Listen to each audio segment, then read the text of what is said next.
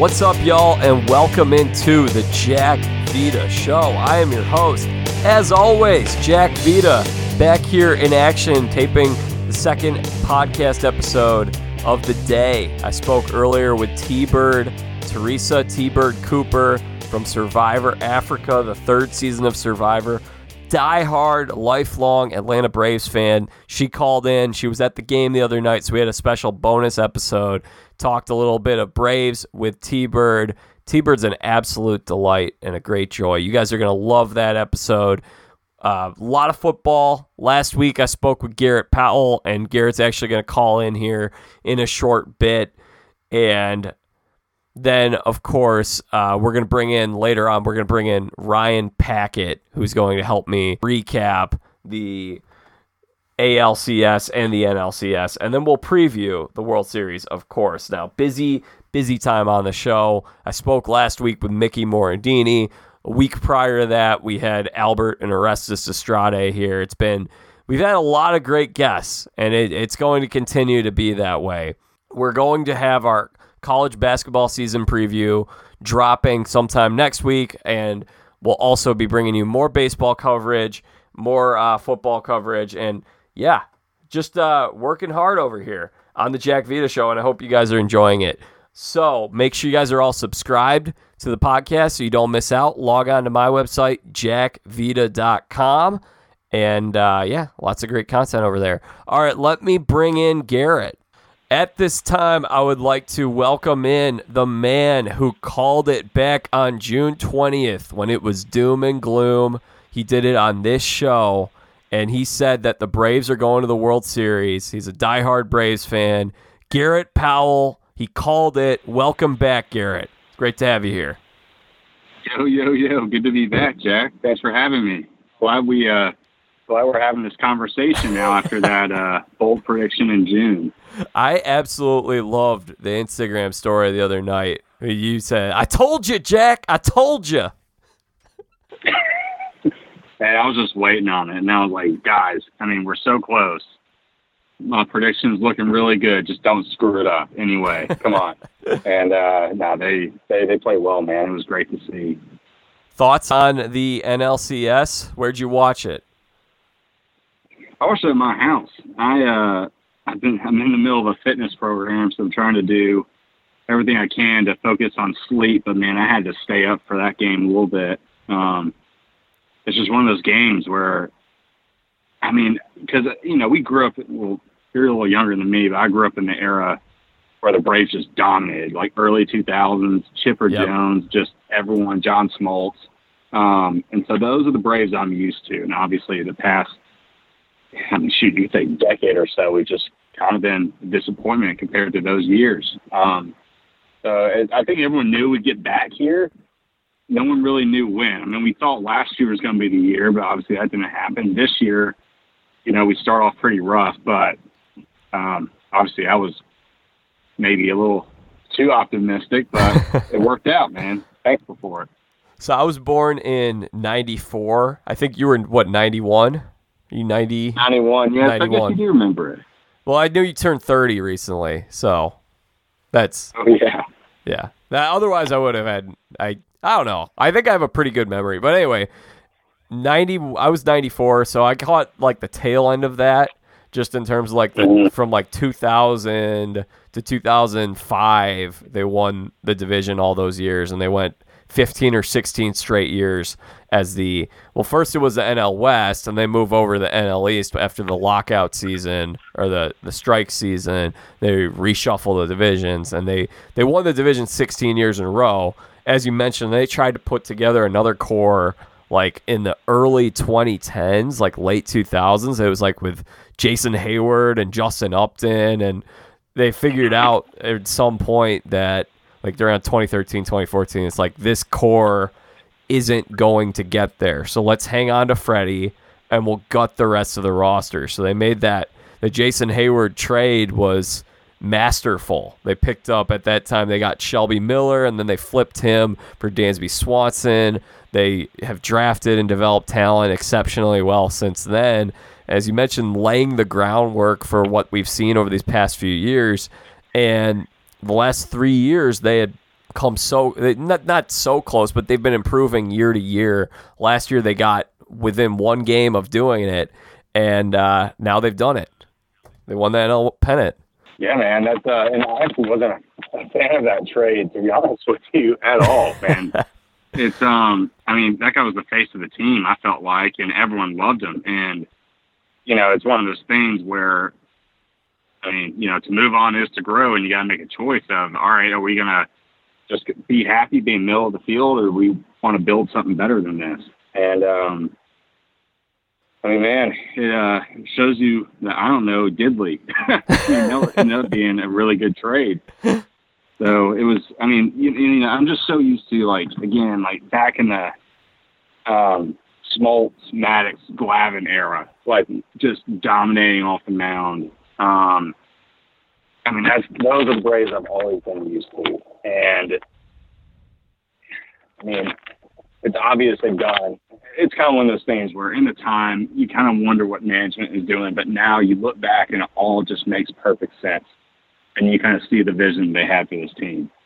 So, I guess there needs to be a little more trust in my uh, my corner next time we make a big trade like that. so, how are you feeling today? You pretty pumped up for tomorrow? We're taping this on a Monday. World Series starts on Tuesday. How you how you doing? How's morale? I'm stoked, man. I'm stoked. I am freaking stoked. I'm ready to go in there and just tear the Astros a new one. I'm still pretty ticked off at those guys. I mean, I feel like it was a big deal for like six months, and people just forgot about the crap they pulled. And so I just hope we we just bury them.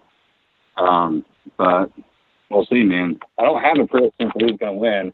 I feel like my luck's kind of run out by uh, by saying that we would make it to the World Series in general. But we'll see, man. We okay. See. Okay. Well, I mean, I you have to be pumped. The last time they made the World Series was 1999. You would have been eight years old. Do you remember it at all? I want to say yes, but no. I, I do know that 99 was the last year of the Smoltz Glavine um, Maddux era. I think 99 was the last no, year. No, because they had those guys up through like 2003 or 2004. Oh, did they? okay. Yeah. The Glavine left as a free agent, I think, after 04. Maddux after 04. And then Smoltz stayed there up through maybe like 07. He went over to the Cardinals for a little bit, and I think he came back and retired at Brave. but Chipper was there for like 20 years. Yeah. When? All right, so you can answer. I was thinking about this the other day. When was the year when uh, Smoltz transferred from uh, closer to starter? So I remember in 02 he was closing. So he was starting games up until 02.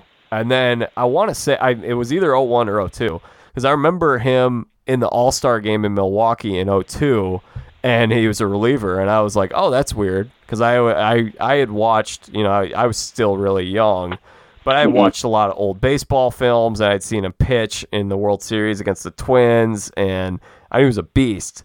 And so that had to have been I, I don't honestly I don't remember I have to look up to see like when was why was it that they moved him over but it had to be after John Rocker was gone. Yeah, they um, I mean they uh, that was kind of like a big shock to everybody. I mean again I didn't fully understand it when it happened.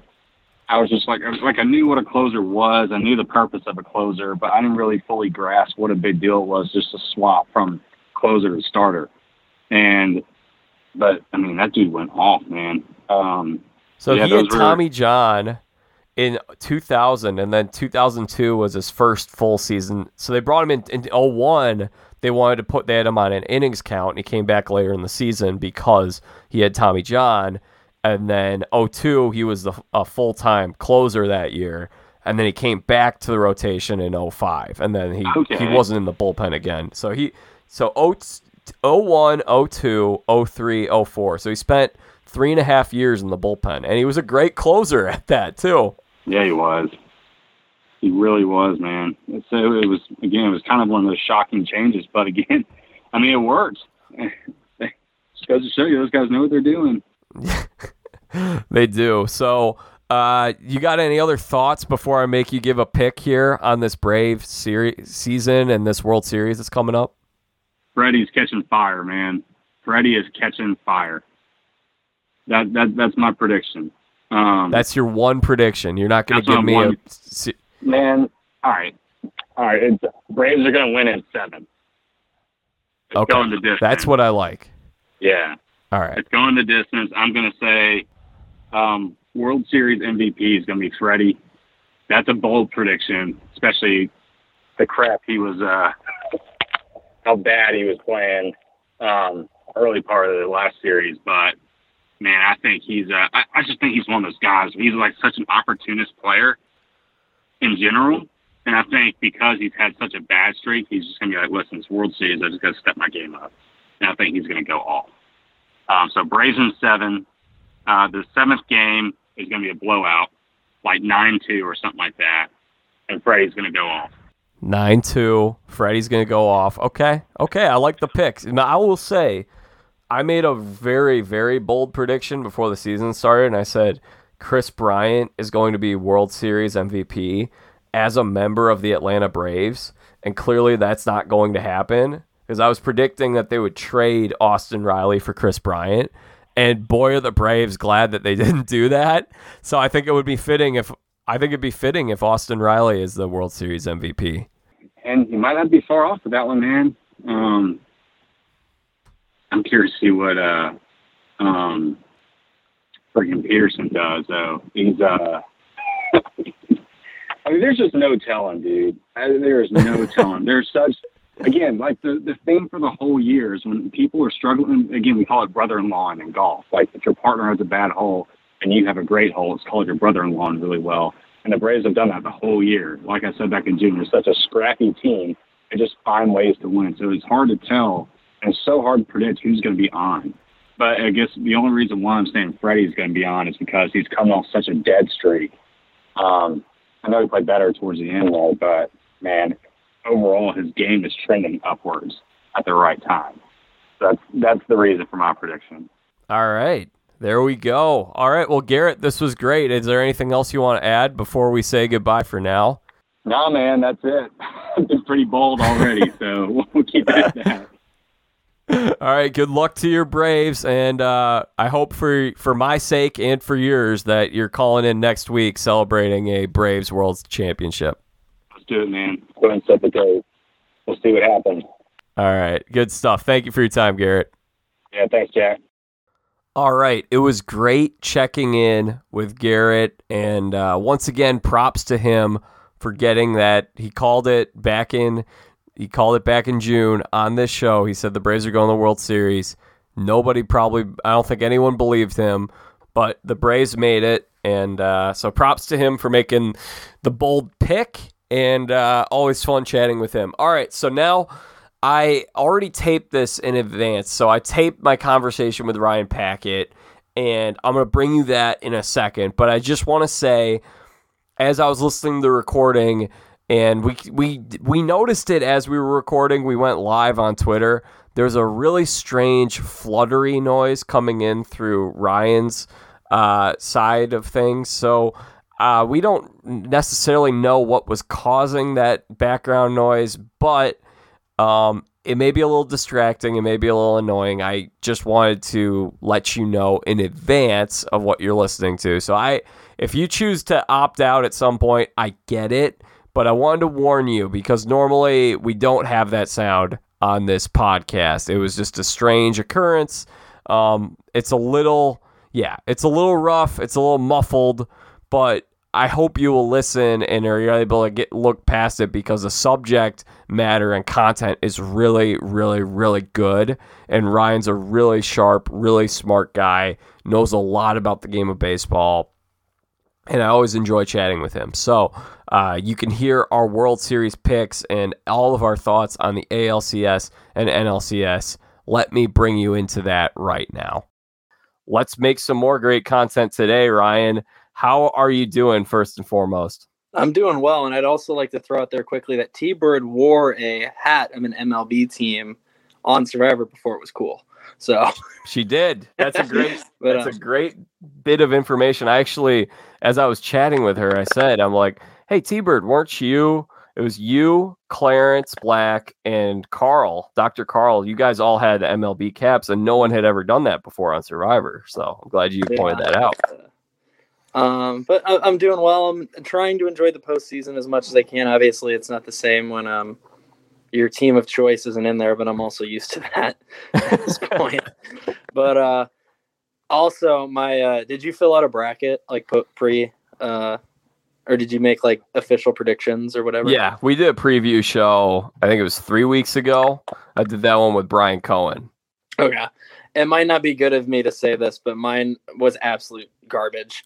um, I got one. The only thing I got right was the Dodgers beating uh, the Cardinals in the wild card game. Which, if I had to get one thing right, that's the one I wanted to get right. But wow, I had uh, I had Rays or, or I had I had Giants over Rays in the uh, World Series, which uh, I had Rays over Giants in the World Series, Okay. and I don't feel so bad now. I had the I had the two World Series teams at least advancing to the championship series, so that's something. But this is what's so great about the sport of baseball. We haven't had a repeat champion since that stretch the Yankees won 98, 99, 2000. Since then, nobody's won the World Series in back-to-back years. And now it's fitting that the Braves were a part of one of those teams going back to back, and now here they are in the World Series.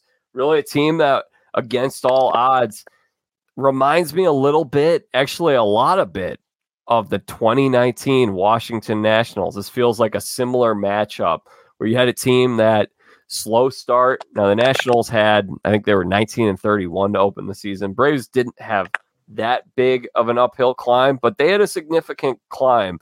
They were 33 and 36 at the time that Garrett made that bold prediction that they would uh, get to the World Series. They were five and a half games out. They had some things play in their favor in terms of the Mets and, uh, of course, the Phillies sort of bowing out. Phillies couldn't quite get there. And then the Mets just entirely collapsed. But let's give all the credit in the world to the Braves. The last time you and I talked was on that trade deadline, and they picked up some outfielders on the cheap, entirely remade their outfield, and since then, best record in Major League Baseball, playoffs included, 44 and 22. Uh-huh. I believe we both predicted the Braves to win the division too on that podcast. I to think you- ourselves a little bit. Yeah, I think you actually were the one who said Braves. I was actually thinking the Phillies would because I looked at the Phillies schedule and I was like, they. I, I think what I said was the Phillies should win this division. Doesn't mean they will. They should. They are the easiest way to do it. But uh, yeah, the Braves put it together. Similar kind of story. Night 2019 Nationals, and now we have the same team that the Nationals beat facing off with their NL East Mhm. rival. Yeah, it, it should be a good one. Um, two teams that have had kind of similar makeups though this year in terms of like they're both more offensively talented opposed to pitching wise, and their pitching has kind of just been like pieced together. Both of them, they're both. Um, I mean, like Astros obviously don't have Verlander, and um, Braves didn't have Soroka. Um, they've also they've both had a lot of injuries. The Braves obviously lost Ronald Acuna Jr. I mean, I don't think anyone predicted them to make it after that happened. I that would have happened after Garrett had made his prediction, I believe. Yeah. Um, but whoops. Um, I I don't know. I, I certainly didn't think they were going. to Once Acuna went down, there was no way they'd win the division, let alone get to the World Series. Um, so it's it's impressive, but teams like that are dangerous. That get hot at the end, and I mean, they just took down the Dodgers, and they they made the Brewer a very very good Brewers team. Um, good, really not even that that series was. I mean, it was kind of tight, kind of not. I mean, it was I it wasn't. uh you know, it wasn't all that uh close really. They, Yeah. they kind of handled the Brewers pretty good, pretty easily, which was shocking to me. And uh, and then obviously beating the Dodgers and not even going to seven games. Um, I guess now that I think about it, both teams went four games in the DS and six in the CS. So I don't know what that matters. I guess both both have the same amount of uh, mileage on them as far as postseason goes. Yeah, the thing is, is you want to just be peaking at the right time, playing your best baseball, and that's we. I, that was I ended up having the Dodgers lose in the wild card game in my prediction. I, I didn't think the Dodgers were going to get to the World Series when I previewed the playoffs because I looked at it. I'm like, well, they're losing Muncy and Kershaw at the wrong time. And then you look at a team like the Braves, where, yeah, you know, they had a lot of injuries, but they had, they have one, they got great team chemistry, but two, just they're playing their best baseball at the right time. They're heating up. I don't think anyone's playing better baseball than the Atlanta Braves right now. Yeah, and they also have this just young, fearless attitude about them, especially on the offensive end, uh, and full of guys that outside of the Freddie Freemans and Ozzie Albies, they've kind of got like some platoon guys or guys that have like a Jorge Soler who's like had really good seasons and some really poor seasons, and you have like um, Adam Duvall's all or nothing, Joc Pederson, platoon guy with the Dodgers that are really hitting their stride at the right time. Dansby Swanson's kind of turning into the player that you'd expect a number one draft pick to be. Right. Uh, Austin Riley, I mean, I know some people are talking about it, but you definitely have to talk about him as an MVP candidate if you truly believe the de- definition of an MVP should be most valuable player and not best player. Um, he's got to be up there, definitely top ten.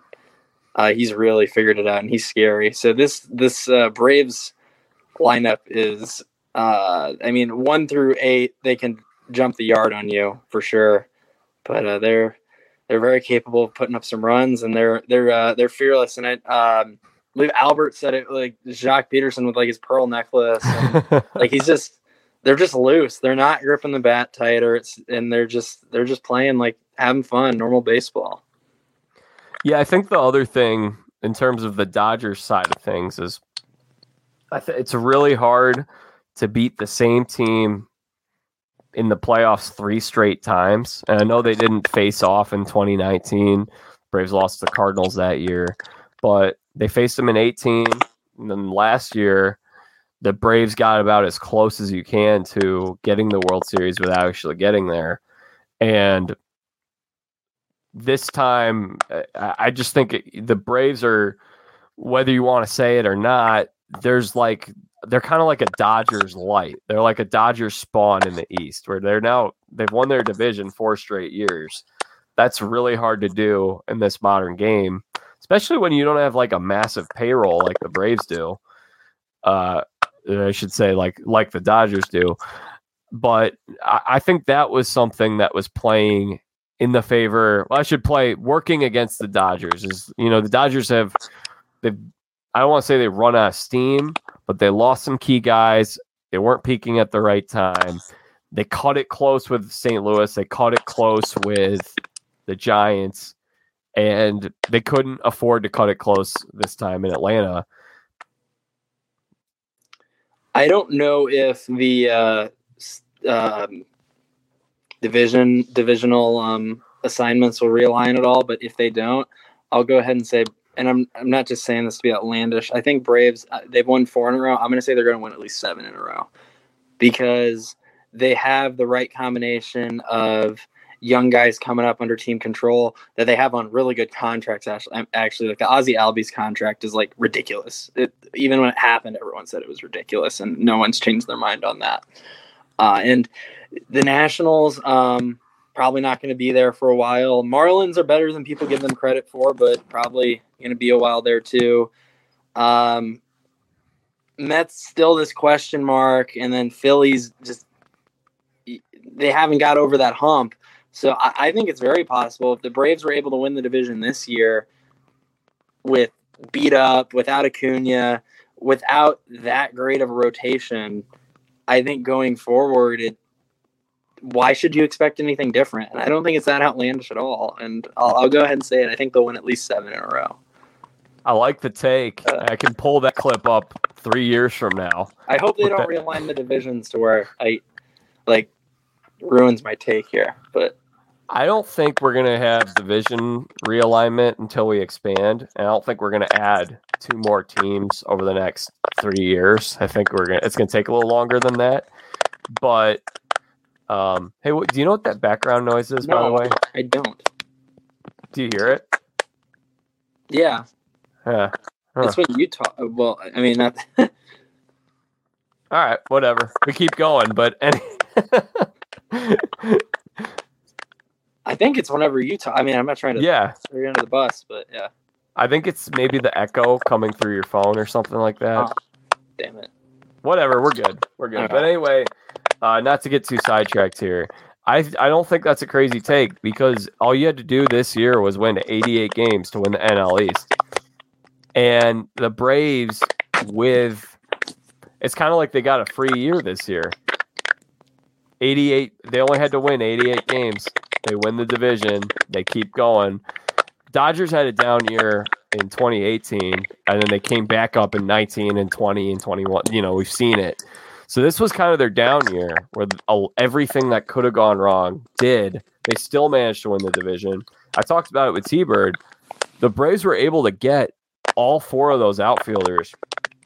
Pederson, uh, Rosario, who's just on fire right now. We've got, or they've got uh, Set a record Rosario. 14 hits. Who's that? What was that? It set a record for a postseason series with 14 hits. Yeah. And he only needed six. He only needed six games to do it. Right, that's true. Yeah, no kidding.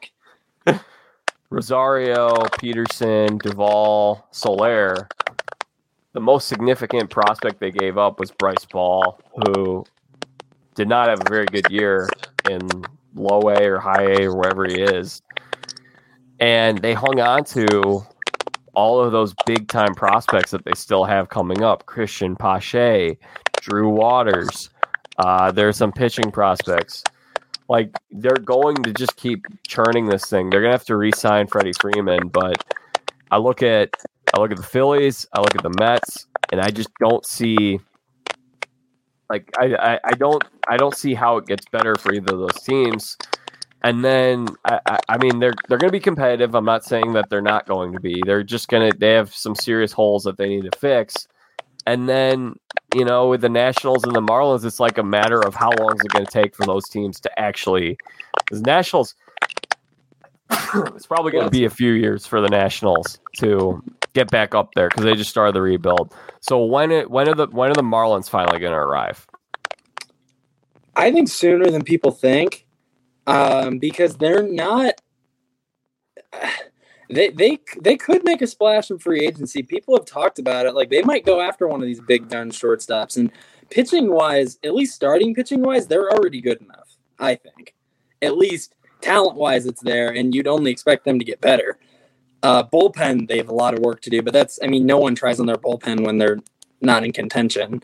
So I get that. Um, but I, they got some young guy. They got a lot of young guys offensively that haven't performed that well yet. But as long as a couple pan out with a couple free agent signings, and then if they're in it at the deadline, you make one or two moves for uh, more bats, and all of a sudden you have a good lineup.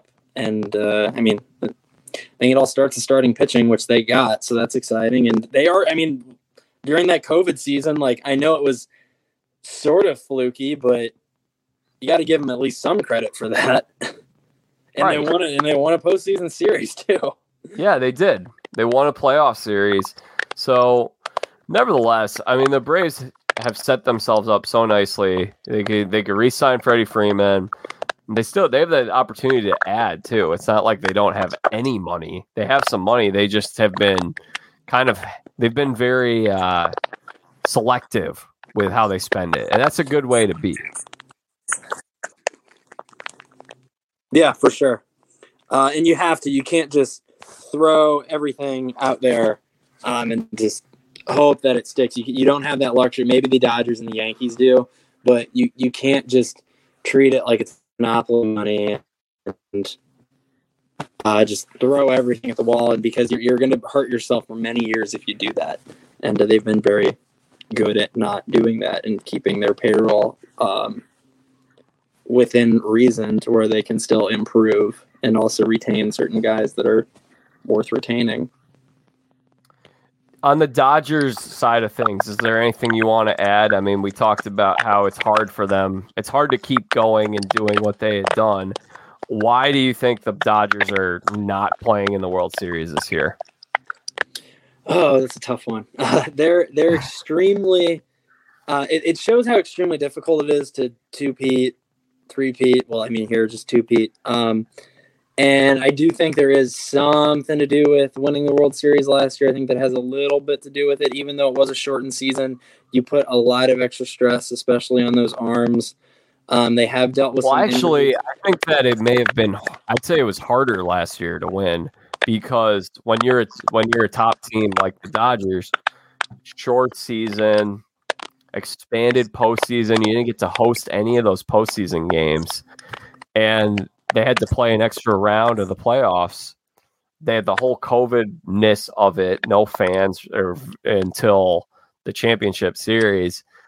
I, I think uh, I'm more impressed by how they won it last year than how I if they I, I, mean I think every championship carries the same weight but I was ex- the fact that like you said it was it was really hard for them to do it takes its toll and we're going to the postseason now nine years in a row like there's going to be a little fatigue no kidding uh, I also think that as much as um, it might have hurt a team like the and it can this can swing both ways, but it might have hurt the White Sox that they played in such this uh, weak division all year. And I thought the White, I mean, although I think the White Sox are going to be good for a really long time, I thought they were. Uh, even though I did pick them to beat the Astros, I um, that was mainly I, I, I don't know why I did that, but um, I, I I I think that they're they weren't as good as people thought. Like in that division, they should have won 100 games, no problem. I mean, they're playing with, I think, four subpar teams or four of the bottom half teams.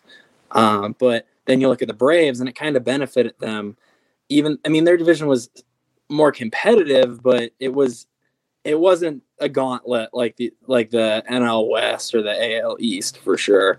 Yeah. Um, maybe it helped them post the Dodgers who had to go hard all year and win 106 games and still not win the division. I mean, the Giants and the Dodgers were neck and neck the whole time and like that was it was a stressful season for them because that one game playoff has an extremely high variance to where you could pull up a AAA team and have them play if you want to say the Dodgers are the most talented team, play the Dodgers, and that AAA team could win 10 or 15 percent of those games. I mean, it's it's not um, like a 16 seed versus a one. Like it's not that outlandish for it to happen. Like, yeah, they're gonna have the advantage in the game, but you know the the Dodgers. Well, Atlanta, versus, Atlanta got home field because they won their division. Yeah. Uh, I I mean, that, that might have played a difference. I mean, I, I think I think Atlanta was going to win the series regardless. I yeah. I mean they're just they're playing better baseball than anybody right now, and you know we'll we'll, we'll talk World Series in a little bit, but yeah, I just think that like what you're talking about, the difference I think with the with the White Sox and with the Braves is the fact that since the Sox got off to such a good start, the division was over pretty quickly. So they had several months where it was smooth sailing. And I, I, I won't get on the Sox for their win total because yes, they're playing the AL Central, but they they lost a lot of key guys. I think that if they had Robert and they had Jimenez the whole year, and then there were another a bunch of other guys, they lost Madrigal before they traded him. Mm-hmm. If they hadn't lost, you know, and these are key starter guys. Adam Engel was out for like the first half, and he's a starting outfielder. If they had like a healthy. Yeah, if they just had like a normal, healthy team, they'd probably win 100 games easy. Mm-hmm. But the problem probably still exists because with the White Sox, I think there's two things. One, you basically go the last two, three months of the season with very few series that mean much. It felt like the last meaningful series was with the Yankees back in August with the Field of Dreams series. Whereas the Braves, there was a little bit, there was the fact uh, one that they peaked late in the season, and two that there were those teams that were pushing them at the top, even though it wasn't overly competitive, especially at the end. The Braves had to. They're basically playing playoff games in June, where it's like, all right, we got to win these games, otherwise we might they might sell off our team. Like we, mm-hmm. these are, even though they weren't winning a lot of them, they were doing enough to stay in the hunt. So I think that's that's the key difference. And well, obviously, White Sox need they have a lot of self-inflicted wounds on the base pass and in the field as well. It's not a White Sox podcast, but I think this is a good point for us to transition to talking over with the AL side of things. Can I add one more thing? Yeah, please do. Okay, because this is probably the most insightful thing I'm going to say all day. I feel, this is the thing I feel the strongest about. Um, two things with the Dodgers. Firstly, this one's quicker. It's I, I don't get how like I mean what Matzek did was incredible, but the Dodgers in seventh inning of game six is like all that's wrong with modern baseball. You have runners on second and third with no outs, and you're down two. I mean, you gotta get you gotta get two in really, but you gotta get one. Like there's no way that can't happen. And you have Albert Pujols who, yeah, he's not the Albert Pujols of old, but he knows as much as anyone what his job is there, and it's to get a ball either on the ground or into the outfield. And he failed to do that. And then Steven Souza comes up and fails again. And then I know Mookie struck out too, but it doesn't matter. However, he produces his outs. So that's that was uh as a baseball fan, even though I'm not necessarily I wasn't really rooting for either team, that was kind of frustrating for me to watch. As I mean, great pitching, obviously, but that's just really, really bad and then and I, I know it's easier said than done, but still, you know these guys are professionals. That you got to put the ball in play there. That's got to be your only priority. But I think the Dodgers lost this series and on game two in the eighth inning, and I think they lost it because of Dave Roberts. And I don't. I'm not a big like bash manager guy, and I'm. I think he is a really good manager, and I think he made a lot of great decisions during the series. But um, some decisions that you make can cost you or haunt you and be extremely uh, impactful on the series. And I have no idea why he did not leave Treinen in for one more inning. He threw nine pitches in the seventh. Why? I don't care if you have. Uh, I mean, well, maybe if you have Mariano Rivera, it matters. But wh- whoever, like if you have an all-star reliever, and Urias is a starter, but if you have an all-star reliever if you have someone who already is getting the job done and getting the job done well, and Treinen's like an elite reliever too, and he threw nine pitches, why open that door to a question mark? You never know what's going to happen when that bullpen door opens. Dave Roberts got way too cute. He brought in a starter, Urias, in the eighth inning. Yeah, he did great out of the bullpen last year too in the World Series. I get that, and that I understand that that matters, but that was way too cute. It wasn't game seven of the series. Urias still has to make, I mean, probably two more start, two starts this series, at least the game four start. Um, I know that pitchers throw bullpens on those uh, that that day that he pitched, the third day in, in your five day rotation. But game pitches are different than bullpen, no matter what anyone wants to say. I just don't get why he went to him. It was way too cute. I it, it was like the thing I felt most passionate about before he even got hit hard. I just don't get it why you would do that and overcomplicate things. Either go straight to Jansen, bring in another reliever for all I care. Um, I thought it was a bad move going forward in the series. Yeah, I, I love bringing in Scherzer. I know it might have hurt them going forward because he has the arm fatigue. But I love bringing him in in Game Five in the ninth inning because yeah, you want to go down with the best guy pitching. I don't care if it's a starter or not. I get that. It's game five. You lose, it's over. It's game two here. I understand that every game matters, but you have to think big picture. And just pitching him there out of the bullpen made no sense to me going forward. And then it also blew up in their face for that game. And I, I love good strategic managerial decisions, but sometimes you just do too much and you try to get too cute. And that's exactly what happened. And I think that was the turning point in the, the series right there. And I just, I, I couldn't disagree with that move more. And I, th- I just think it was terrible. well, I will add on to it. I agree with you. I just think the thing I would say is like Dave Roberts said, and Albert pointed this out two weeks ago or a week ago. He's like, when it came to using an opener in that game five against San Francisco. Wasn't his decision. Wasn't his decision. So I I feel like as I was watching this, I felt like they give Roberts a script that he can't really deviate from a whole lot, and I think that's bad because we saw a similar strategy in can't remember if it was game maybe it was game four. One of those games in Atlanta where the Braves they opened the game up with uh they they they use the opener strategy and they bring in Drew Smyly, and they use Drew Smyly in the second inning. And as I'm watching that, I'm thinking Snickers in- improvising on this. If Smyly's doing well, he's a guy you can leave in there for a few innings, as he did. If he's not, if he's struggling a little bit, well, then maybe you go to a, a different guy for the length in that game.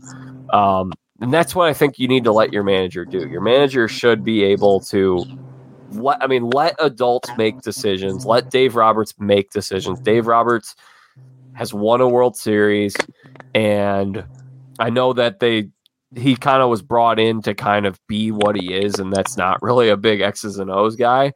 But I'd like to see him get more opportunities, and I guess we don't know for certain what he is doing and what he is not doing. But yeah, I think that then the other thing I want to say on terms of like not putting the ball in play, you know, Mickey and I talked last week about small ball and how the game's moved away from that and how we should bring it back to some degree in terms of strategy. Well, Eddie Rosario got thrown out over the weekend. It was the first time a guy had been thrown out this entire playoffs. The Oh, wow. base runners were 26 of 26 on stolen base attempts. So why on earth in I can't remember which game it was. There was a game last week. Trey Turner gets on in the first inning. Trey Turner should steal. If no one's throwing these guys out, take the extra base. Go for it, especially when you got the speed of Trey Turner. And when you just see little things like that, I think that makes the difference between winning and losing. especially with two outs and two strikes. I know, um, I know we all love Alex Rodriguez, but on ESPN, he um, you can caption that one on ESPN. Uh, what I don't know. One time that I happened to be listening to him um, calling a game, he said that he would tell Derek Jeter if he had two strikes and two outs, steal because if you get thrown out, okay, great, I get a reset. Um, it was two outs anyway, and if you steal a bag, now you're in scoring position with two outs. I like. I don't get why people don't steal more, and that's something that St. Louis did really well during the Yeah. win streak. By the way, like, I mean, Tommy Edman was incredible at that, and they they won a lot of games, three or four hits, and I mean, it's important. And I, yeah, you're you're completely right, and uh, Hey, And it- Pete. I'm, gonna- I'm to do my A Rod impression. Uh, you need to steal. if you got two strikes on you, you need to steal. Mhm. like and uh, um whoever made the decision that it should have gone to Urias, like that's who should like that's who messed up making the decision. But ultimately, like Dave Roberts is the manager, like he can override that. And like I, I don't, I, and and I know people like yeah, I know Urias has been incredible out of the bullpen in his postseason history. Does not matter. He's a freaking starting pitcher, and you need him to start games going forward. Yeah. And you, I think they lost two games with that move. Oh, not they just did. one. Yeah, because then they bring in Uri- you. They bring in Urias to start, and he didn't look the same. right. Like when he came back on short rest after throwing that bullpen. Who knows what's going on with him psychologically, Mhm. physically, whatever. Let's And that was on. my to, initial take. Like, why are you doing this? You're hurt. You're you're not setting yourself up to succeed going forward. You have to win four games. It's not a one game thing. it's not an elimination game. If it's a game five or a game seven Yeah. or a, a wild card game, by Right. all means necessary, do what you got to do Right. to win. But you got to play the long game in a best of seven series. Now, should you be a little aggressive? Like, you know, Albert didn't like the decision to pinch hit for, um, who was it? Ian Anderson. In the Yeah. fourth, right? Yeah, he's like, oh no, I hate this. Well, you know what? It it, it could have gone horribly if Mhm. if if uh, uh Adrianza didn't get on base, didn't deliver a hit. I think it was Adrianza. If it doesn't work out there, yeah, the Braves are in trouble. But you know what? They still got a game seven if it doesn't work out. So like you can also be aggressive in a way like that with a lead. Um, it ended up working out so well though, and they ended up winning that game. Mm-hmm. I want to get over the AL side. I don't have as much sure. to add on the AL side. I just didn't think it was that interesting of a series. Um, and it can, ended. It, it, started fun, and then it just. Uh, well, it, it reminded me of like a a modern NBA playoff series where it's like, yeah, it was a six game series, but they took turns just blowing each other out, winning by 15, and they had like one or two good games. Mm-hmm. I think that's kind of like because they, they score so much. And I think the thing that I, I wasn't surprised by what we saw because Boston Boston's defense did them in. We knew they weren't a good defensive team. And God bless Kyle Schwarber, by the way. Can we just like Kyle Schwarber this guy was a catcher throughout the minor leagues, throughout college, throughout high school. He gets up to the show with the Cubs, and it's like, oh, well, we want him to play. We'll stick him in left field. All right. So Schwarber's got to learn outfield at the major league level in a high pressure situation when the Cubs are going for a pennant. Then, now fast forward, he somehow transforms himself into a competent outfielder. I wouldn't say he's like an amazing outfielder, but he, he's competent. He doesn't, you know, he, he's got a solid arm. And now he gets traded and he's got to learn first base with a month left in the season. Like he just picks up first base. And by the way, it's not that hard. it's incredibly hard. good, good. Moneyball. Yeah. it's it, tell them wash. It's not that hard. It's incredibly. Oh no, it's it's not that. Is it hard or difficult that he said it? No, it's hard. He goes. Yeah, he's like, yeah, it's he's like, it's, it's incredibly hard. By the way, Ron Washington had a heck of a series. Oh my god, he's he's icing that arm. I saw him when I was out in Oakland like five years ago, and he was with the A's at the time. That was kind of like his first stop after Texas and we were on the field watching batting practice because we had a connection um, out there. It was awesome. I also talked to Joe Girardi that day. Uh, but anyway, Wash is just kind of like floating around, like guys are getting taking batting practice and stuff. And Wash like turns and he looks. And I'm like, Wash, and then he just like nods his head, like, yes, sir. he seems like just the fun, like old energetic dude to play for. Like he's like he's not you you can feel the disconnect like as he's like the generational disconnect, but it's like fun and cool at the same time. I feel like if you played I mean I have no freaking idea. I've never I've never met the guy, I've never played for him, but that's just the impression that I get. Yeah. Like, it, it like the disconnect is fun and like almost makes the connection better if that makes any sense. But. I was just thinking, I mean, like, no, I think you're right. I think that he's a fun. Uh, the reputation on him is that everyone loves him. Right. People people love him. They want to play for him. He was well liked in Texas. He's been well liked at every other stop that he's had. Um, so it was cool that he went back to Oakland for a little bit, and then. I, I was thinking after I said I, was, I said it just the way Billy Beane does in Moneyball, like wash, and then he's just like, he he, nods like he, he's probably heard it all the time. Mm-hmm. But yeah, Kyle Schwarber. I actually, by the way, I said there was a time when Anthony Rizzo was out, and I was like, you know, Schwarber makes a lot of sense at first base. Like as a if he's going to play a position, I think he can play first base. I don't think that's too hard of a move to go from catcher to first base.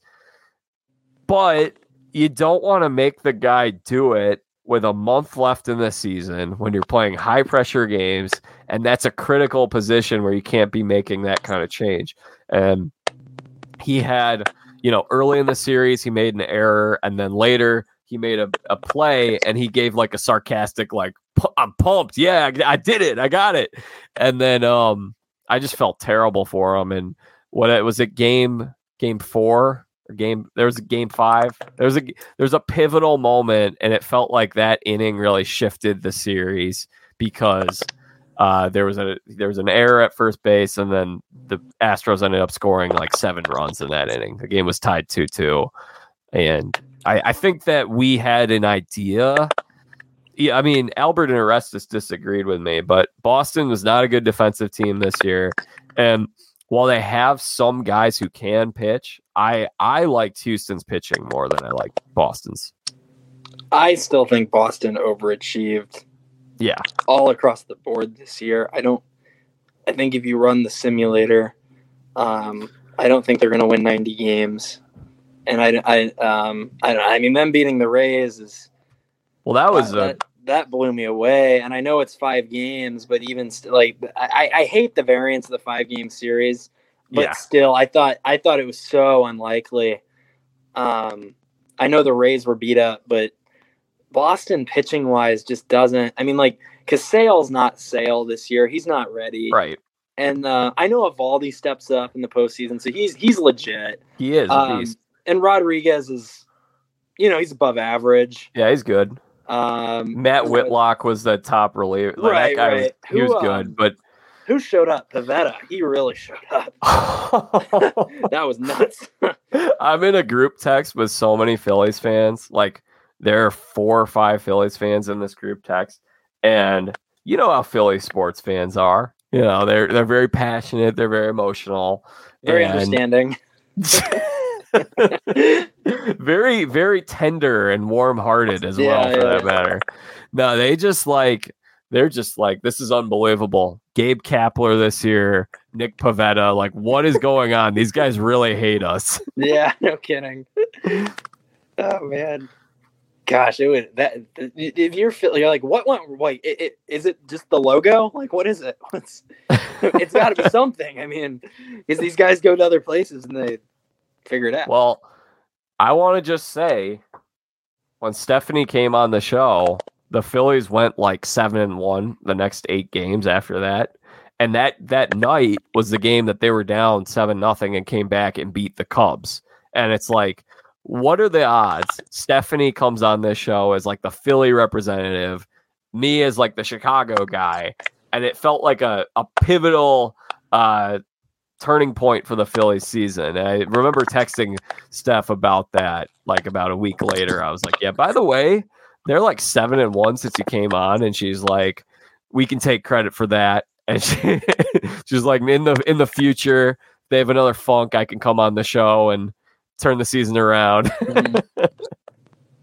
that's wonderful and then they uh and then they fizzled out just like she did you know kind of like, like come um, on, well, I, I Stephanie's great. I, yeah, yeah. You can't throw these survivor like bones at me and not expect me to take them. All right, so yeah, this felt like I, I had Astros in six. I think it ended up catching up with the Red Sox, and then the other thing, like you mentioned that Rays series, what are the odds that you're gonna have a play like that where it bounces off the center fielder, goes over the wall, like, and the Rays, if that eh, that was the Rays would have won that series had it not been for that play. I truly believe that. You might disagree. I don't. Uh, They would have won that game. They would have been up. I don't uh, agree or disagree. I don't agree or disagree. Okay. Yeah, well, nevertheless, like they had a lot play into their favor in that series. Like Mhm. there's just a lot of weird things that happened, such as that. And then, yeah, I mean, they overachieved. They had a great year. I don't know what they'll be next year. I mean, we'll see how things unfold this offseason. But I think there were two. I looked at the AL late in the season. Well, I guess I should say when I looked at who was in the postseason, I was like, I I really only see two contenders. I looked at the Astros and I looked at the Rays, and you know, I I thought I was hoping that the Blue Jays could get in because I thought the Blue Jays had the potential to really shake up the power structure in the American League this year. Um, but we'll have to wait and see what they do next year. They will. They'll be. They're going to be around.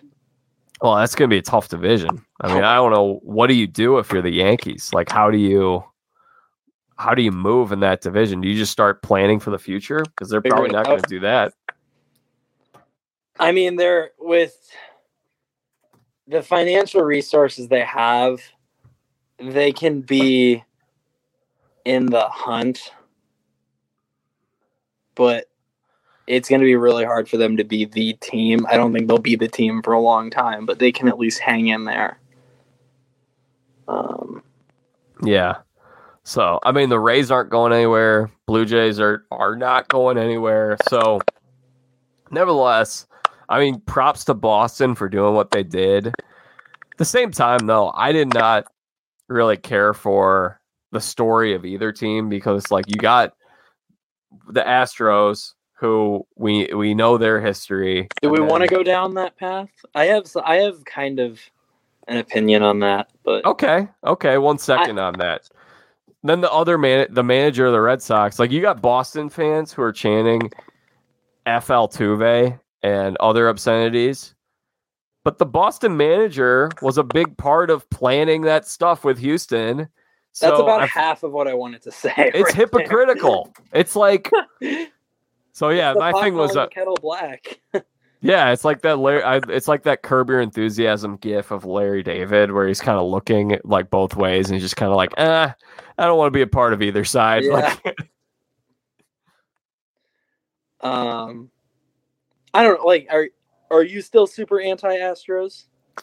well, I try not to be anti anybody. My thing with the Astros that I want to say is, I think that what they did was a disgrace to the game, and at the time, my way of handling them would have been to ban them from postseason competition for two or three years, like they have in college sports.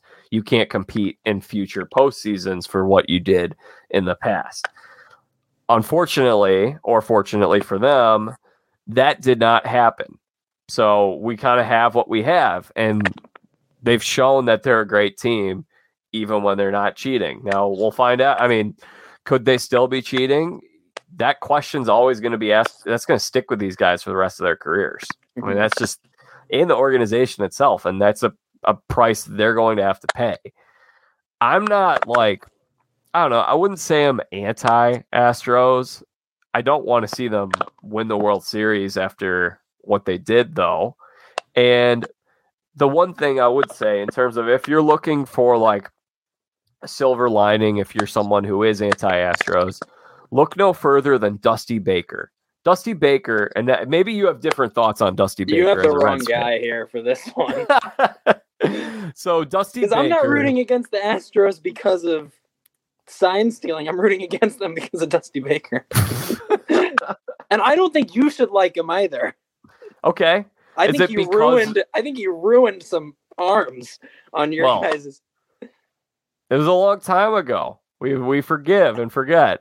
I don't. I don't know. Okay, that's see. There's the difference, Ryan. You're more of a fan than I am. You're more Yeah, of a fan of a yeah. team, and I'm, I'm more, of a fan. yeah.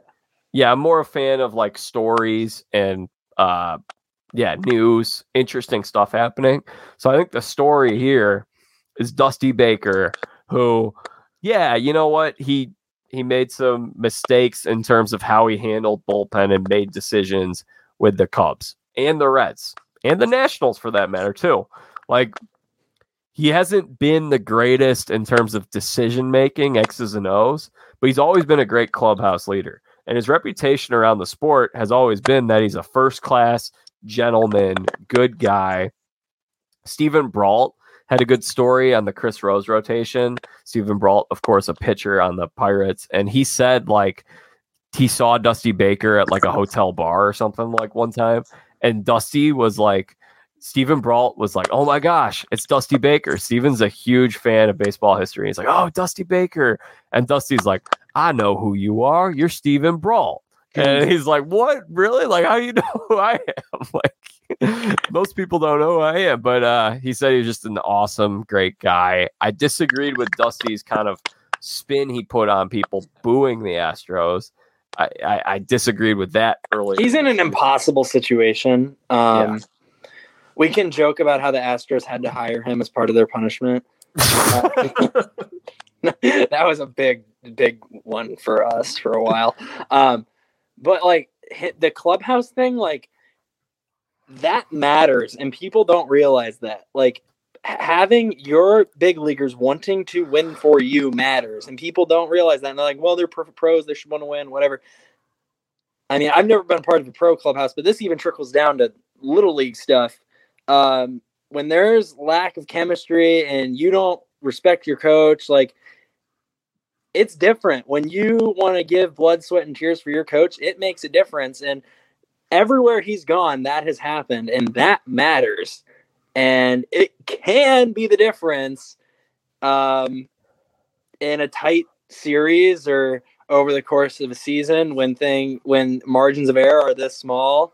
It can be the difference, and that matters. And there are a lot of managers in baseball that don't have that. So he deserves credit for that. He really does. Yeah. And that cannot be said enough. That's so to see him win a World Series after all these years, and you know, we we mentioned he's been everywhere. Like he managed the Giants with Barry Bonds and Jeff Kent, and that's like almost like that feels so long ago. Like that's that was my introduction. That's my to- life. Like that's the beginning of my life. that was my introduction to him was a 2002 World Series with son DJ. Uh, it was the bat boy, and he was running out to pick up the bat, and the yeah, it was a play at the plate. yeah. Um, but Dusty's always been like high class individual, good guy. So I would be happy for him if he won a World Series. I think that's a good story. In terms of like the rest of these guys, I think it's kind of like I want to see how the rest of like I want to see how the next five years play out. Because if they're still like, yeah, they had a great year this year, no doubt. Um, but if they're still putting up the kind of numbers in different locations because Correa is going to be on another team next year, then I think they're going to be able to uh, clear their names a little bit. Maybe not clear their names, but validate their performance and validate themselves. At this current moment, I'm not super amped up about the Astros being in the World Series because I think they disgraced the game. I don't really want to see them there.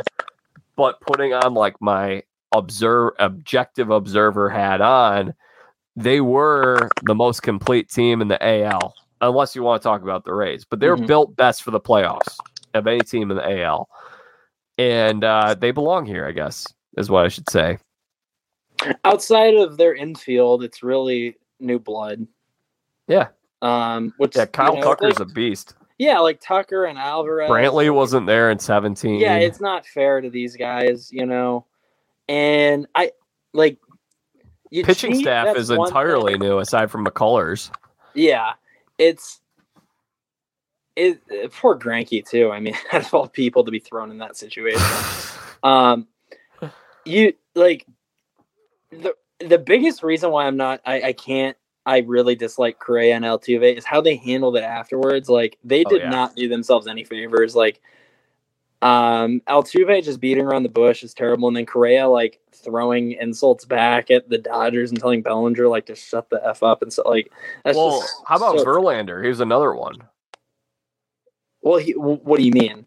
Well, he was another one where he made like a joke when he was. Uh, I can't remember where it was like the. It was like an Astros fan fest or like a banquet or something. He made some joke and it was kind of like, "Screw you guys for thinking that you know we cheated." And it's like, well, you did. Like, Yeah, and uh, by the way, I just want to say, Justin Verlander all of a sudden has an uptick on his fastball when he goes down to Houston. Like his his trajectory shifted pretty quick. I I mean, we saw this before with Roger Clemens. That's all I'm going to say on that. hmm I'm I'm good with that. I'll yeah. leave that where it is. I No. don't think we need to add anything. no, yeah. I mean, I just think that, yeah, I think it's, it's there are a few individuals that made the situation much worse. If they could have handled it a lot better, like a lot of people would have been able to not let go, but they wouldn't be getting booed as badly as they were. But at the same time, I mean, watching that Boston series, it's like, well, uh, Cora's just as big a cheater as those guys were. Doesn't Mhm. mean they're still cheating. They could still be. Who knows? But yeah, we'll move I- on. I- anyway, we got an exciting Yeah. series coming up here. World Series, um, Braves and the Astros. What are you looking for in this series, Ryan? Uh, I think pitching will be the determining factor because I think both offenses are great. Um, it, yeah, I mean, I, I'm trying to think more of if it's going to be more on the starting rotation or the bullpen. I think I think it's going to come down to starting pitching. Um, because I think that's where the most variance could be. I think with the bullpens, Braves bullpen is like sneaky good. Yeah, it is. Astros I mean, is like it, uh, Luke Jackson didn't look too good, but then Matzek came in and cleaned up. yeah, but Luke. Jackson's had a phenomenal year. Yeah, he, he he has. Yeah, and Will like Will Smith's not like dominant shutdown closer, but he's like definitely above average. Yeah, I think they also trust him more than they left last season trusting him. Mhm, Yeah, no kidding. Um, and then like the the Astro like both teams aren't that deep in the bullpen, but they have enough at the top to where in the postseason they're gonna be fine. I think. Um, but I think it will come down to rotation, and I think it's I think it's gonna come down to your three and four guys. I think you know what you're gonna get out of uh, Fried and Morton for the most part, and I think. Uh, I think you know what you're going to get out of Valdez. Um, what's the? I I saw an article and I forgot to click on it. Is McCullers out for sure or? I think he. I am not seeing his name when I'm looking at these probable starters for the games. Okay. Let's run through the probable starters here. Game one tomorrow night: Morton versus Valdez. That's all that's out, I think. Right.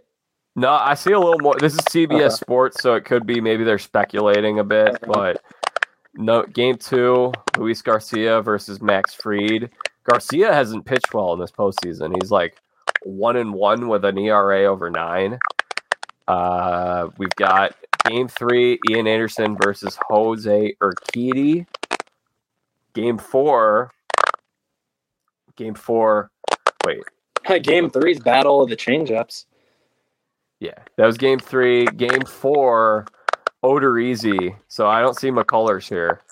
It doesn't look like good for McCullers. I guess So we, I don't think there's a. Fu- Yeah, Yeah. Odorizzi went to co- went to high school like 15 minutes from me. He went to high school Oh. in town my dad grew up in, and uh, this like just just like I, I know people probably already know this, but this guy like broke hitting records too. Like most of the pitchers in the MLB were freaking studs at the plate too. oh yeah, He batted leadoff and he hit like he broke the uh, like record for home runs around here, and it wasn't even close. Like he was he he was insane. I, you know, you you bring up mention. First of all, that's really interesting that you bring that up about the pitchers hitting, and we've talked about this on recent episodes. And I'm sad that we just had our final NL series ever. Like when there's with true National League baseball rules, we're going to Most likely, D- yeah. universal DH era, most likely beginning in uh, in March of next year. But having said that, uh, the the real interesting so they, each side has lost a starting pitcher. Astros are probably going to be without McCullers, but I don't think there's a final word on that. I'm not seeing one. So, oh. No, two hours ago, Lance McCullers Jr. will not pitch in the World Series. He just announced. That's from uh, Astros beat writer Chandler Rome. Well, that hurts. That does. And then the Braves are without Huascar Ynoa. I think McCullers is much more important to the Astros than Ynoa is. And Ynoa had a great year, and Ynoa's another guy who can hit in terms of pitchers. Um, so it looks like game four, the Braves really all, all they can do is go to another bullpen game with Chavez opening it up, is what they have on here. I, how much do you think the NL AL thing? And I, I think we should talk about this a little bit, at least considering it might be the last time we ever can talk about this. Yeah. Um, I think that usually the uh, World Series gives slight advantage to the uh, AL because I they're agree. more- okay, I think it's different this year. Is that because now the Braves can play all four outfielders? That and that that because I think the Braves are going to be fine. Like I think they the difference between their third and fourth hit, like I don't think it's that big a deal. Now that Houston kind of has an issue though with um what they're they're either going to have to sacrifice bats a bat or they're going to have to sacrifice like defense. And uh I I I think I mean I I think they'll play Alvarez every game. I can't see I, I don't know how you don't. Um but Yeah. uh, So how would their outfield be? Um, Brantley, Tucker, Alvarez. have Who any of them, have any of them been playing center? Am I am I missing something here? No, I don't think so. Who's been playing center? Who's the other guy that they have? The um, not Meyers. Um, Oh, um, let me. Yeah, I'll pull this up. you got to cut this part. No, we're transparent. We, you know, we, we draw some blanks sometimes. Yeah. Astros. It's like Lewis or Meyers or something. I don't know what I'm. Uh, I, I feel like unless I had a weird dream, like I may have had a weird dream of Kyle Tucker playing center at some point. Myles well, Straw. he's the only one I think that really can. Are you talking about Myles Straw? Yeah, yeah. Yeah. I thought for some reason I thought they traded him. He was on my fantasy team earlier this year. All right, maybe didn't even make the. Yeah. So yeah, they have an interesting decisions with their outfield. And then I was thinking about the Braves because last week once when Soler came back, it was like which guy do you sit? Because you could sit Duvall, but then it's kind of like who plays center? Are you gonna put Ethan in center? And you got Duvall's a really sneaky good defielder or defielder, fielder. Uh, you were saying defensive player and fielder. Yeah, at the same time. he's, uh, fielder. there's like um he's not going to make like the flashy play or whatever but he's he is like an insanely good arm and like he doesn't he makes every play that he needs to make and then he goes a little bit more like he's actually a really good fielder um he he uh he came close to winning some gold gloves when he was with us and i i, I mean i'm happy to see him doing well um, Yeah. sure. Yeah, so last week it was like when Soler came back, it's like you don't want to take Joc out, but Joc was so great off the bench where you can match him up against whoever you want. Mhm. And then at the same time, it's like, well, he's so hot, you want to cool him off and sit him down and then put Soler back in, but you also want Soler's bat because Soler was probably the best hitter out of those outfielders in the second half once they Oh, got them all. So eh, it, they and you know what? That's what I'm gonna miss. Is like you had to make tougher decisions in the National League. Like you just did, yeah and now there's some AL hardos that are really like, oh, but you you don't want pitch, pitchers hitting in these spots. Like that's that's exciting to you, and it's like. I like the strategy and the thought process that goes into it. I understand why things are changing and why it's going to happen, and we can't do anything about it. But I will miss them having to make these decisions. It does play extremely well in the Braves' favor, though, to have a DH in this series because you can now DH Soler, and you don't have to miss any of those bats. And so now you're basically giving them an extra bat in that lineup that doesn't really need an extra bat when you've got Freeman, Swanson, Albies, and it uniquely Riley. helps them, and then it really is going to hurt. I mean, lucky, luckily for the Astros, um, they only have to play three on the road, and I mean, all likelihood is this game, this series ends in Houston. I mean, one would think it might not. Someone could win this in four or five, but most likely it's going to end in Houston for Game Six or Seven. Um, but they're they're going to have to. I mean, uh, well, now Dusty Baker's going to have to make some decisions in Atlanta as far as, um, you know, when he when he gets that lead, is it going to be time to make the defensive changes, or is he going to leave the? When's he going to go offense or defense? So, uh, you know what? He's he's going to have to earn those wins in Atlanta. He's going to have to make some decisions. So. When was the last time he was managing a postseason game in Atlanta? Do you know the answer to this? I yes, I do. It'd be I just thought of it. right? Yeah, 2003. Okay. And They also, I did lo- I mean, like he's kind of got this monkey off his back outside of not winning the World Series yet. Um, with the Astros, I mean, he's obviously done very well in the postseason, but before that, he made 11 postseasons and he got bounced in the first round nine times. And there were some pretty colossal collapses in there. Um, he collapsed hard with the Nationals once. He collapsed incredibly hard with both the Reds and the Cubs. Um, Honestly, I think the worst all collapse was 2004 when the Cubs were in the spot for the wild card and they ended up missing the playoffs. It was like a week yeah. left. They had a significant lead and they missed the playoffs. I thought that was the worst collapse out of any Cubs collapse in my lifetime. That, Well, I mean, I, I don't that's know. diving into the regular season. I don't. I don't. I don't Right. No, it was it was two years back to back that were absolutely horrible for Dusty. Is it the fact? I mean, I think it's easier to manage in the American League.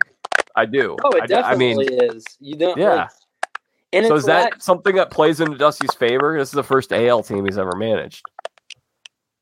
I hadn't thought of that till this point, but it would make sense. It also. You don't have yeah, you have to make those decisions of pinch hitting. Yeah, and you're also uh, even even NL managers that make the right decisions get crapped on Yeah, because of they should have done this or should have done that. Like AL guys don't have to deal with that as much, and like yeah, that matters. All right. All right, let's talk about our picks and let's wrap things up. So I am going to go with the Atlanta Braves in seven games. I think the Braves are going to win. It's going to go down to the wire, and they're going to win it in Houston. And uh, I just think the Braves are playing the best baseball right now. We talk about some of those pitching matchups. I like their bullpen more. I think they both teams have the ability to score a lot of runs. I think the Braves also have an advantage, as you mentioned, just the the DH, like having this uh, interleague play of a mix of NL and AL rules. I I do think it benefits the Braves, as you mentioned, and uh, it just feels like something good needs to happen to the city of Atlanta. So I'm gonna go with the Braves at seven. I uh, I also feel like it's uh, it just feels all right for them right now. It just feels like everything's clicking, and I'm gonna go with uh, my my final answer is Braves in five. Braves in five. Wow. because I think it's going to be really hard to win in Houston. And I also I really feel like the Braves are going to get this and they're going to have a sense of urgency. And Houston starting pitching is why I think Atlanta. Um, I think they can win one of the first two, and then I think they can take all three in Atlanta. yeah. But um, my my final my final prediction is anything other than Braves. uh, Like my my, I'm saying the Braves will win, and I'm saying that it'll be in five games. Um, so if it's anything else, like I was wrong. But I do, I think if the Braves don't take this in five, the Astros will win this in seven. It'll either be Braves in five or Astros in seven. Uh, the Braves are going to have to win that game five in Atlanta. If it goes back to Houston, um, I think they're going to end up walking away with it. So I'm going to go Braves in five. And if that doesn't happen, it'll be Astros in seven. But um, it'll be Braves in five. So no, I think that makes a lot of sense as to what you're talking about. And I I personally hate that we have the two three two. Like I would rather go two two and then stretch it out. You have a couple travel days, one one one one. I know that they don't want it to take longer than it should, but I would rather have a couple extra days where there are no games on than have this format where yeah, you win one game on the road and then you get three straight at home and you could just take the whole series then and there. And then you could Yeah. also still have the same. I mean, like, there's no reason why you can't. You don't have to take an off day for travel. no, they used to like Every game the- played at night. There's no like day night stuff going on here. Like yeah. Yeah, that's exactly right. And Atlanta to Houston isn't far. Like that's yeah, how long don't- a flight do you think that is? Hour and a half? two at the most. Yeah, I'll look it up. Continue with your thought. Like, I, I, I just say that like uh, just do the same thing. Uh, have have off days in between two and three and five and six, but just uh, do two two one one or two two one one one, and just don't have an off day between four and five. It's even if it was L.A. versus New York or L.A. versus Miami, like it's not the worst thing in the world to have to travel like that. Both teams have to do it. I don't. I mean, they travel all year. I don't. I don't think it's that big a deal. I mean, obviously, it's we'd rather not, but I think. Uh, I mean, like in a perfect world, we could all portal to wherever, and we'd do this one, one, one, one, one, one, one. But that's now we're really uh, getting unreasonable. But So Delta can get you there. Shout out to T Bird. Yeah, I was just- Delta can get you from Atlanta to Houston in an hour ten. they're flying private jet. They Yeah. they're not they don't have the stress of having to miss a flight or whatever. Like they're all gonna get on the flight. They got private jet. It's only gonna take an hour. Like we could 100% have no travel days. I mean, hey, you know, if we want, it's probably good to have a couple out off days, stretch the series out. You know, give your some of these pitchers a chance to rest. But yeah, we that would be that'd be great. I eh, now if you're playing Seattle against Miami as a World Series, which will probably never happen in our lifetimes. But um, I mean that's where I would see. Yeah, you absolutely need to have a travel day because that's a, a, a very very long way to go. But in this case, this year, not not not a very far way to go. Yeah, I mean, I, um, I think they do it during the regular season. I don't. I it's a um, although it is more convenient. This, I mean, like going for like if we were uh like uh, like O was telling you guys like to make this pitch to the players board or whatever. Like if me and you were actually like making a pitch, like distance won't matter because it has to have like consistency going forward. Right. So although it is convenient, um, even if it was Seattle, Miami, and you know part of our pitch could be this won't happen anyway, so why does it matter? but if it did, I mean, I, Well, New York to LA would be tough one too. Yeah, which they'd want to happen every year. So, right.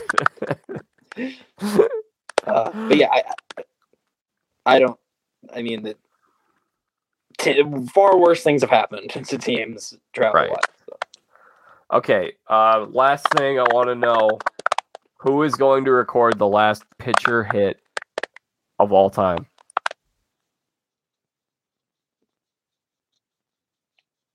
I guess Um, We might not. It might not happen I just again. said, can I look up who the last guy to do it was? yeah, You know what? You know it would be perfect if it was Zack Greinke. it would be. That'd be pretty sick. I w- I w- Ynoa would definitely Well, get it, it if won't he be was though there. because they're, they're gonna. Ohtani's gonna, and someone else in the future will do it too. Like Ohtani's gonna. You can oh, still. right. You're still gonna be able to forfeit it if you want. So No, I get what you're absolutely. I I meant in terms of like this the traditional this- way, yeah. the traditional way because we got Michael Lorenzen and Ohtani, and there are going to be more guys like that in the future. Right. Yeah, I think No, you don't have to actually predict it. I'll. I, I, I, I'm gonna say Max Greinke, 'cause Fried. That would be awesome because Greinke's one of the best. Okay, Max Fried is my pick. Max Fried was a really good hitter at Harvard Westlake, Okay. uh, and yeah, I mean, I think he actually hits decently. Like I, I let me. Uh, who cares? People don't care what Max Fried's batting average is at it. this point. Okay, you you to look it up? I'm already on. I'm on his baseball. Okay. Isn't baseball reference awesome? It's amazing. I love it. Uh, standard pitching. We need hitting. Standard hitting. Uh, he's had a hu- 126 at bats in his career, and he's hitting 214. So that's definitely Yeah. respectable. That's It's actually pretty I mean, good. that is that is really good for a pitcher. So, yeah, that's my pick. Max Fried. doubles. Max Fried is going to get the last like interleague hit from a traditional pitcher spot. I'm gonna That's go Greinke just because that would be the best way for it to happen. It would be cool. So, Because Okay, Greinke's Ryan. al- yeah, Greinke's always won at the 10 and 10 in his career. I think he has nine steals and nine homers. I think he's well. I was gonna say he's gonna get a hit and then steal, but that doesn't work that way. So never mind.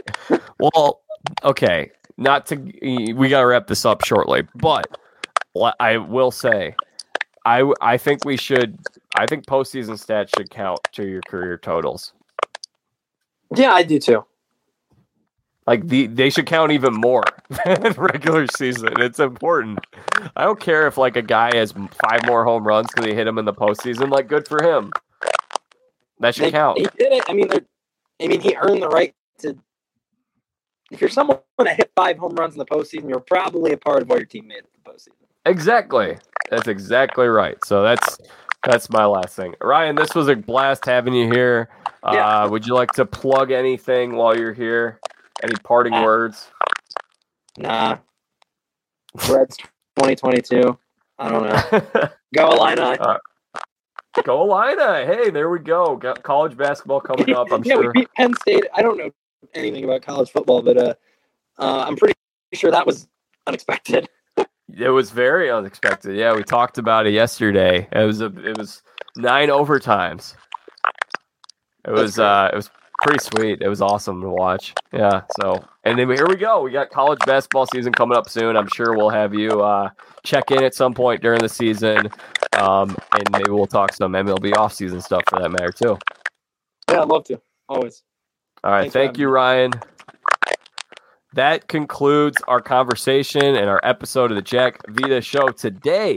Great time talking with Garrett. Great time talking with Ryan and uh, very excited about what we have coming up on the podcast over the next uh, over the next couple weeks. So make sure you guys are all subscribed to Jack Vita Show so you don't miss out on our college basketball preview, the T Bird Cooper episode that'll drop tomorrow most likely, and lots and lots of other stuff. We'll have an MLB, we'll have a World Series wrap up, and maybe we'll talk some World Series if it's still going on at this time next week.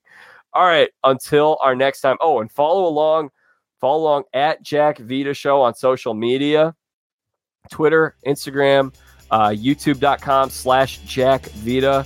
And then uh, Facebook is also at Jack Vita Show. So make sure you guys all follow along, subscribe to the show wherever it is that you get your podcast. Lots of great content coming out soon. And until our next episode, I'm Jack Vita, bringing the dancing lobsters.